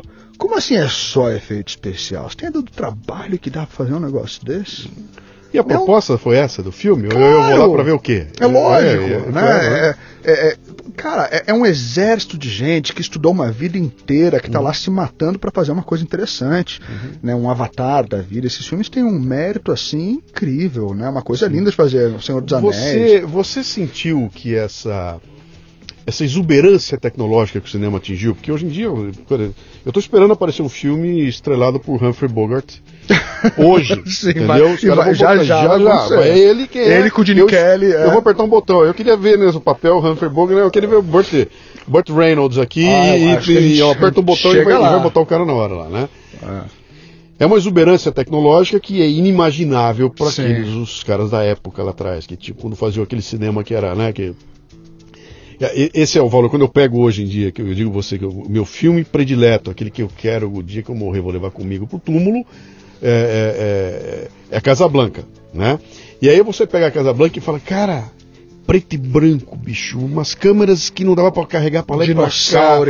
É, Limitações totais em termos de iluminação, tá Sim, tudo sim. limitado. E o cara faz uma obra que, se tentarem fazer de novo, ele não consegue o que ele conseguiu ali, É. né? Ah, essa exuberância tecnológica, ela de certa forma, ela não, não meio que destruiu um pouco essa a essência do que é o cinema, cara. Eu acho que ela às vezes coloca em risco o storytelling, né? a história. Sim. Né? Porque o pessoal às vezes está indo para a sala de cinema não para ver uma história boa, mas para ver um espetáculo. Uhum. Né? Então você está indo para ver um, é tipo um, show do Circo de Soleil agora no cinema, né? Então Uhum. você vai ver o Avengers, às vezes você nem sabe exatamente qual é a história. É, mas é tanto, é um espetáculo visual tão Quer dizer, grande, é, é, sensorial. é, é um prazer estético e não tem um prazer intelectual. ali. Exato, né? Um Casablanca da vida. É Onde é que ele ganha? É a história, é o roteiro. Sim. Aquilo não importa. Aquilo daqui dois mil anos vão assistir, vão se emocionar. Sim. Né? Porque a história mexe com você. Efeito fica obsoleto. Né? Então, hoje a gente fala que é uma exuberância. Talvez daqui a 50 anos seja engraçado, seja esquisito ver esses Uhum. efeitos de hoje. Né? Então, é, é, sem desmerecer, porque eu sou fanzaço também desses efeitos todos, eu acho impressionante a maneira como eles fazem. Uhum. Mas cinema ainda é sobre contação de histórias, né? Sim. Então, se a história tá, tá comprometida, talvez ele não tenha, não tenha uma durabilidade muito grande. Sim. Então, eu, eu, se a gente pensar em cinema como história, aí eu acho que às, às, vezes compromete. Mas também é esse, é esse 1% desse cinema espetáculo também, né, que a gente está falando. Porque a maioria dos outros filmes não tem recursos para fazer isso. Então os outros ainda têm que se amparar na história. Né? E se o filme não está conseguindo caminhar aí para frente, porque às vezes a história não está sólida o suficiente, isso também pode ser resultado de uma geração que está crescendo assistindo o filme que não se ampara na história e, consequentemente, não consegue mais fazer história, né? Uhum. consegue mais contar história. Pô, dou aula de cinema. Meus alunos, a maioria, não lê, não tem hábito de ler. Sim. Né? E eu fico completamente chocado. Eu sou obcecado por leitura. Assim, você pega. Você vai no meu quarto, é o quarto mais esquisito do mundo, tem uma cama e literalmente centenas de livros ao redor, assim, por tudo que é lado. Tem mais nada. né? E alguns instrumentos musicais espalhados. Né? E aí eu viro, às vezes, dando, até em pós-graduação. Então, em pós-graduação, você não está dando aula para criança ou adolescente, né? Você está falando de gente de 30 anos, né? E, e- e eu viro e falo assim, "Ca- quantos aqui já leram Dostoiévski? As- Cara, eu tenho turmas em que ninguém levanta a mão. Quem já leu Tolstói? Uhum. Sabe, quem já leu Machado de Assis? Ah, esse é o livro que era obrigatório na escola. Não. Quem leu adulto, pensando, refletindo, Com mergulhando, prazer, né? o que Com que é prazer, isso? sim. Né? É, e, e o pessoal não, não, não, não levanta a mão. Uhum. E aí eles olham pra mim, "Mas por que eu, eu tô estudando cinema, por que, que eu não que ler? Uhum. Como assim? É storytelling, você tem que entender de, de contação de histórias. Né? Uhum. O livro é, a nossa, é a primeira mídia que a gente tem que consegue computar e registrar a contação de histórias para outras pessoas. E usa, e Né? usa a tua imaginação, né, cara? Esse Mas é lance, óbvio, que você é estimula parte tudo. daquilo, né? Você Que é virou o parte daquilo, diretor, né? você virou o Exatamente. editor, você virou o câmera quando você está Exatamente. lendo o livro. Exatamente. Né? Então, se você não é obcecado por, por contação de histórias Uhum. e por histórias, como é que você vai contar histórias boas depois? Então, eu acho que uma coisa que talvez mais comprometa o cinema, mais do que esses efeitos, é a gente pensar que a gente está numa. tá- tá lidando com uma geração que lê pouco, Sim. que está acostumada a ver filmes espetáculo, então que são filmes que não se baseiam na história. Então o cara já não tem mais dentro na víscera, né, essa coisa da história, de um arco dramático. Sim. Aí o resultado vão ser filmes insossos. É né? uma sequência de tweets, são tweetadas. Tum, tum, tum, tum, tum, É, tum, é, é, o pessoal É, fala é. geração milênio, fala assim, não, não, é geração hashtag, não é milênio, não. É, é a geração que acha que vai mudar o mundo pondo uma hashtag lá Me, no, me no fala uma Facebook. coisa, cara. E essa transição de poder de Hollywood para Netflix? Eu estou usando dois exemplos aqui, Sim, mas sim. que é, é, por exemplo, cara, o prazer que eu tive assistindo Breaking Bad, eu, eu, eu me lembro de ter- poucas vezes de ter tido o mesmo prazer assistindo um filme do cinema, Sim. até porque são produtos diferentes. Né? Claro, o Breaking claro. Bad eu consigo contar uma história em 35, 40, 50 capítulos. Quer dizer, você, você faz o que você quiser com os personagens. O cinema Sim. tem duas horas e deu, E né? é. Tem que matar ali, né? Ah, e no começo era aquela história, as primeiras séries eram soap operas, né? Era um novelinha que estava ali. E agora, cara, o, o- puta roteirista de Hollywood migrou pra cá. Os atores, o puta ator migrou pra cá, Isso, né? é. A- a- você pega um Game of Thrones, cara, a produção visual daquilo, Não, é bicho, impressionante, impressionante. aquilo é Cada Avengers, episódio é um. é, uma um loucura aquilo lá. é. Então os caras já trouxeram pra telinha o que era domínio de, de Hollywood, né? Ou seja, estão derrubando todas as, as, Os as- paradigmas, né? tudo, quebrou É. tudo lá. A ponto de chegar no Oscar agora e você já chega lá com a Netflix, opa, é meu filme que tá aí para ganhar o Oscar, né? É, como é que isso está impactando, cara, na- na- nessa, nessa, nessa indústria antiga da, da produção? Olha, é, é, é um, é um casamento inevitável, né? Então, é, eu acho que até agora já está mais. A gente já está aceitando melhor, né? Acho que até uns 4, 5 anos o pessoal ainda estava muito. Ah, não, meu Deus, a Netflix está matando o cinema. Ainda tinha meio que uma rixa, uma briga. Você, como diretor, Mas- se conforma com o cara assistir teu filme no celular, cara? Ca- No celular eu ainda. Eu ainda olha, calma, aí você pegou pesado também, né, pô? Celular. É, por- é celular é pesado, mas assim, eu, eu tenho que aceitar que vai acontecer, que já deve estar acontecendo. O cara É. deve ir no YouTube e ver meu filme lá no, no, no celular. Assim, me dói, me dói, porque quando você pensa né, num filme, primeiro você pensa numa tela de 11 metros, então você está compondo uma imagem que tem muito detalhe, muita informação para uma telinha de 20 centímetros. Né? Uhum. Então, eu sei que o cara, ao assistir no celular, ele vai perder muita coisa, não- mas não tenha dúvidas. Ele, a história vai estar ali, a história vai estar ali. Uhum. Né? Então, mais uma vez, a importância da história. Né? Agora, todos os detalhes subliminares e as sutilezas vão estar ali, não, o cara vai perder. Né? A gente nunca passa. Na televisão eu não ligo. Né? Até porque eu amo assistir seriado, as séries também, né? E eu- eu- pode ser uma tela razoável, né? A televisão bota uma tela boa lá. né? Agora, celular, cara, me dói, assim, me dói, mas o que, que eu posso fazer, né? É o que é. Tanto que no, no LA, filme agora, minha produtora, tem um, tem um seriado que a, a primeira temporada foi muito bem, chamada Dodge. Dodge? E, Dodge, D-O-D. Tá passando onde? É, tá no YouTube, no Tá. canal da própria produtora. Tá. E agora a gente está negociando a venda para a China da segunda temporada, né? E como é- ela, ela já foi feita como uma websérie, então não foi feita como seriado de televisão. Então Sim. os episódios são muito mais curtos, são muito mais ágeis, né? Porque o, o span de atenção do pessoal em web é Sim. dois minutos, três minutos, né? Quanto durou o episódio? Então, cara, tem episódio de um minuto e meio e episódios mais longos de três minutos e meio. assim. É, é muito ágil. É, É. muito ágil. E aí o que acontece é, desde a concepção, esse é o maior desafio para o diretor e para o fotógrafo. Né? Você já tem que pensar, cara, isso daqui vai ser assistido numa tela de 20 centímetros. Então toda a informação tem que poder ser transmitida numa telinha de, de 15, 20 centímetros. Né? Vai parecer aqueles Então- western spaghetti. Pois é, aqueles closes hilários, né, cara? É, né? Então a gente sabe que tem que adaptar uma, a linguagem que a gente tinha até alguns poucos anos atrás para isso. O que é algo muito cruel de quem trabalha com entretenimento audiovisual, né? Você estuda uma coisa agora, aprende agora, quando você dominou, ela já mudou. Sim. Né? E outra coisa, cara, roteiriza para um minuto e meio de atenção. Então- roteiriza para três minutos de E atenção. pro roteirista, po- pro pobre do coitado, né? Assim, todo mundo agora entrou numa nova cadeia de produção, a gente está tendo que se reensinar tudo. E não tem faculdade ou curso que te ensine isso rápido o suficiente. Né? Então, o, o foco agora é, é entender história, né? o- Storytelling. Porque isso vai ser sempre a alma. É o Casablanca que você falou. Sim. Agora, a mídia, o formato, cara, a cada 12 horas está mudando. Então isso a gente vai ter que ir aprendendo as we go, assim. Você está fazendo uma coisa agora, quando você acabou de fazer agora, e mudou. É outra plataforma já. Né, já não é mais para isso.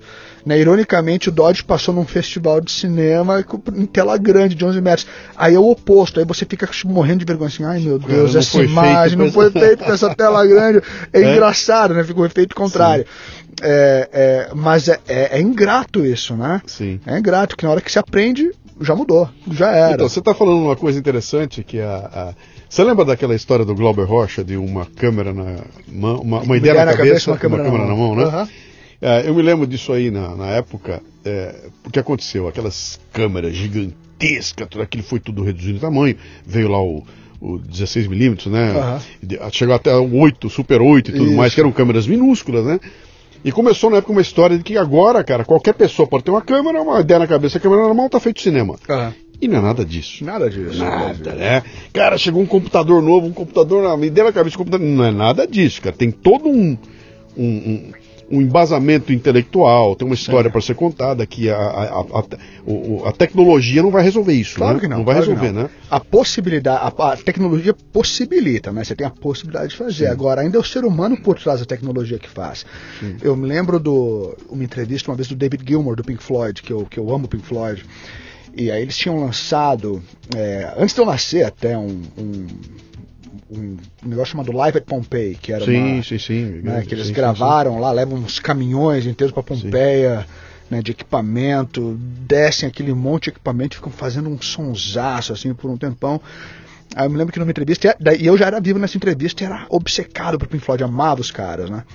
Aí alguém virou e falou assim: ah, mas também, né, com tudo isso de equipamento, aí qualquer um, né? Uhum. Aí o David Gilmour na entrevista ao vivo falou assim: tá bom, eu te dou todo esse equipamento. Vai fazer. Leva, vai fazer o som que a gente faz. né? Então eu acho é. que é exatamente isso.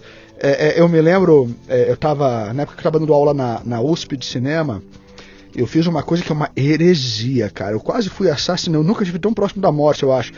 Que eu fui, tava falando, tava fazendo uma análise de cinema, de, de produção, então era uma coisa mais fria. E eu tive a audácia de colocar Titanic lado a lado com Deus e o Diabo na Terra do Sol, do Glauber Rocha, né? Sim. E o pessoal na USP só faltou me, me massacrar. Como é que você coloca isso? Eu falei, gente, é cinema. Eu quero ver prós e contras, diferenças, semelhanças, né? Uhum. E aí alguém virou e falou assim, porque na época o Titanic tinha sido o filme mais caro produzido até então, que foi 110 milhões de dólares, que hoje em dia já é a média de qualquer filme da, da Marvel, né? Passa Sim. disso. E daí o pessoal, mas também com 110 milhões de dólares qualquer um faz esse filme. E eu falei, ah é? Uhum. Pega qualquer produtor aqui no Brasil e dá 110 milhões de dólares, vê se eles fazem. Não faz. Uhum. Primeiro que acho que uns 60 milhões desaparecem, né? É, de, de, alguma maneira. Eles são é, alguma um coisa. um burocrata aí é, metendo a mão no caminho. Mas, mas, mas, não faz, é que nessa coisa de, que, que, nem celular. Hoje em dia qualquer um grava com celular. Sim. Significa que é bom? Não. Você pode? Pode. Uhum. Pode levar o equipamento lá para Pompeia? Pode. pode. Uhum mas é o ser humano, é a alma, é o coração que está por trás que vai fazer aquilo ser interessante ou não. Né? A história que você está contando que vai fazer ser interessante ou não. O, quando a galera começa a estudar cinema, existe uma verdadeira obsessão por tecnologia e equipamento. Uhum. É muito engraçado. E eu que lido quase que, que dioturnamente com isso, vejo assim, né, o pessoal que está chegando lá, às vezes de 18 a 25 anos, não, mas tem que ser essa câmera, tem que ser. Eu falo, cara, não esquenta com isso. Você vai aprender essa câmera aqui hoje, daqui três semanas vai ter uma melhor. Então não foca nisso. Uhum. Foca no, no, conteúdo, no que está por trás da câmera. É o que está acontecendo uhum. com o YouTube, né, cara? Eu vou, eu vou levar você agora para o extremo oposto lá, Isso, né? é isso mesmo. Então, cara, eu não preciso mais. É a câmerazinha do meu laptop, cara. É a é. câmerazinha daqui. Isso. E por que, que vai fazer sucesso? Porque tem algum conteúdo que se adaptou a essa, a, a, essa audiência dele e o cara tem 10, 20, 30 milhões, milhões. De, de seguidores feito um negócio no celular. É, né? é, então não é, mas não é por causa do computador da câmera dele. Não. Né? não a não, tecnologia não. possibilita, uhum. mas é o conteúdo que vai, que vai, que vai ter, se vai criar esse vínculo, né? Vai estabelecer o vínculo. Quais são os planos, meu caro? Cara, tem vários. Acabei de gravar um longa de horror divertidíssimo agora, que deve ser lançado primeiro nos Estados Unidos, uhum. que foi feito para lá, e aí depois vim para cá chamado School. School? School, S-K-U-L-L. Ah, o, é, caveira. Isso, não, caveira. É divertidíssimo. Eu fui explodido, tomei tiro, foi, foi, foi. Tudo que eu adoro fazer, tipo Disneylândia para adulto. Você fez aqui? Aqui no Brasil. Gravou aqui, aqui para lá? Isso, pra, isso. Pra, foi uma, uma coprodução do, do LF Filme com a Infravermelho, uhum. que é Infravermelho Filmes, que também é uma, são, são amigões, assim, de, de muitos e muitos anos. Me, me dá o plot, me dá o plot. Cara, o plot é, é, é, é hilário, mas é terror, tá? Uhum. Mas é uma, uma máscara pré-colombiana que encontram na Amazônia e a máscara tem poderes sobrenaturais, ela é amaldiçoada. Então a máscara escolhe quem ela vai possuir. Uhum. Então, e a máscara, então, possuindo o, a, o seu hospedeiro, o hospedeiro vai virando aos poucos um demônio que vai matando, porque a máscara faz parte de um demônio do quinto círculo do inferno. Uhum. E essa máscara misteriosamente vem parar em São Paulo. E ninguém consegue parar, porque a polícia tenta parar e não dá para parar, porque é uma máscara amaldiçoada. É só um índio, um descendente de índios que sabe de toda a história, junto com um padre. Eles vão ter que se associar a uma policial que compra a ideia deles, para daí então usar os rituais necessários para mandar a máscara de volta para o círculo do inferno onde ela pertence. Uhum. Né? Então, é, é, resumidamente, esse é o plot. Então, o bom de Mas- filme mas de o filme é horror. sério- o filme é sério? é, é, é um filme de horror, mas e o bom é que assim, se o filme de horror ficar bom, ele é horror. Se ele fica ruim, ele fica trash, também tem Sim, público, sim, né? sim. Então não tem muito erro. Mas ele foi muito bem feito, o pessoal da Infravermelho manda muito bem. Uhum. E, então eu, eu, eu acho que vai ficar um produto muito, muito legal. Então a gente acabou de rodar, tem duas semanas, tá, tá fresquinho, fresquinho. Uhum. Agora a gente tá editando. E, e a- daqui um mês e meio eu começo a gravar um outro do André Sigwalt. Eu só não posso falar o nome porque ele tem os direitos autorais do, do filme, que ele está vendendo uma série de produtos muito, muito inteligente o- a abordagem do, do André. Vocês estão gravando isso tudo digital. Tudo, Tudo digital ah, agora. 100%. Tudo digital. 100% Tudo digital. digital. tá.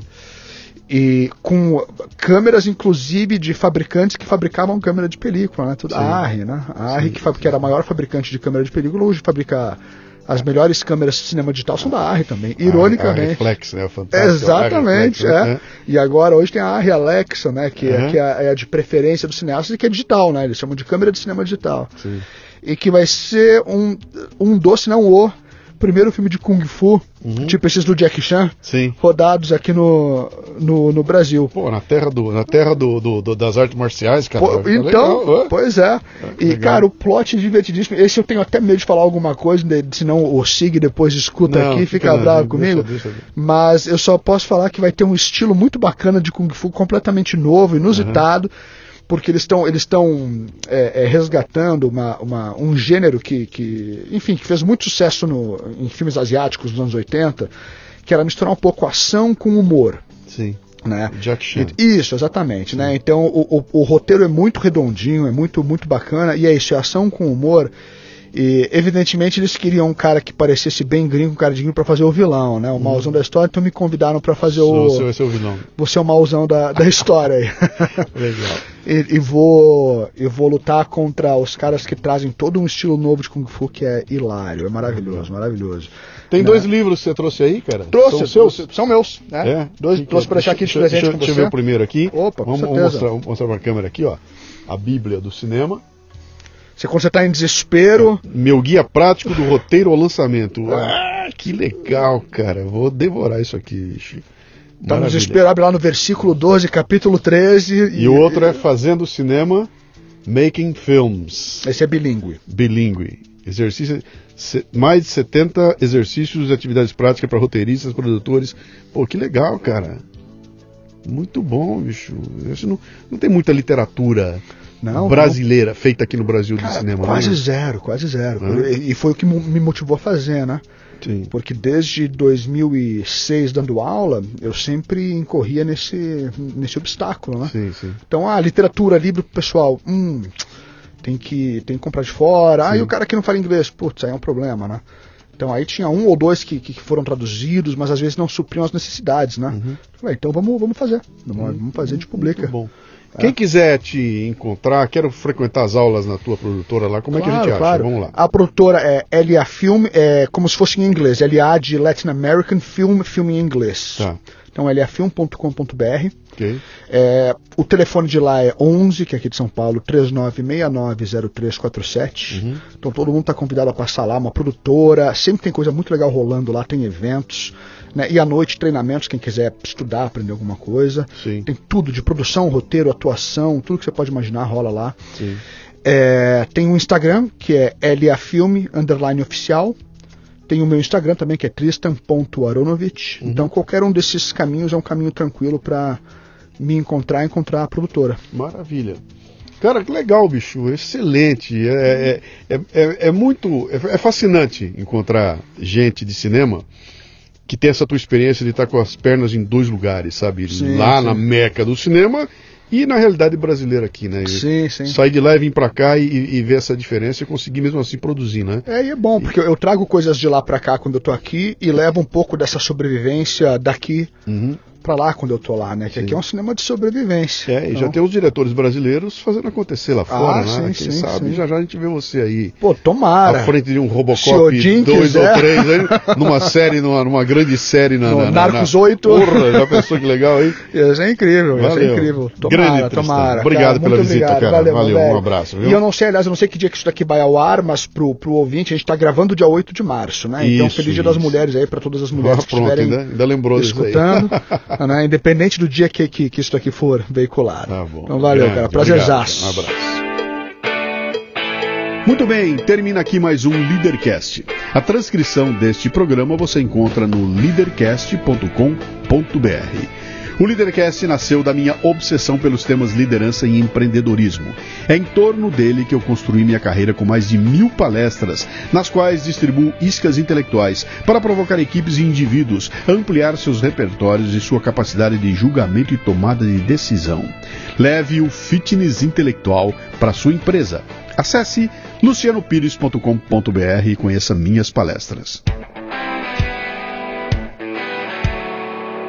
Você ouviu o Leadercast com Luciano Pires. Mais uma isca intelectual do Café Brasil. Acompanhe os programas pelo portal cafebrasil.com.br.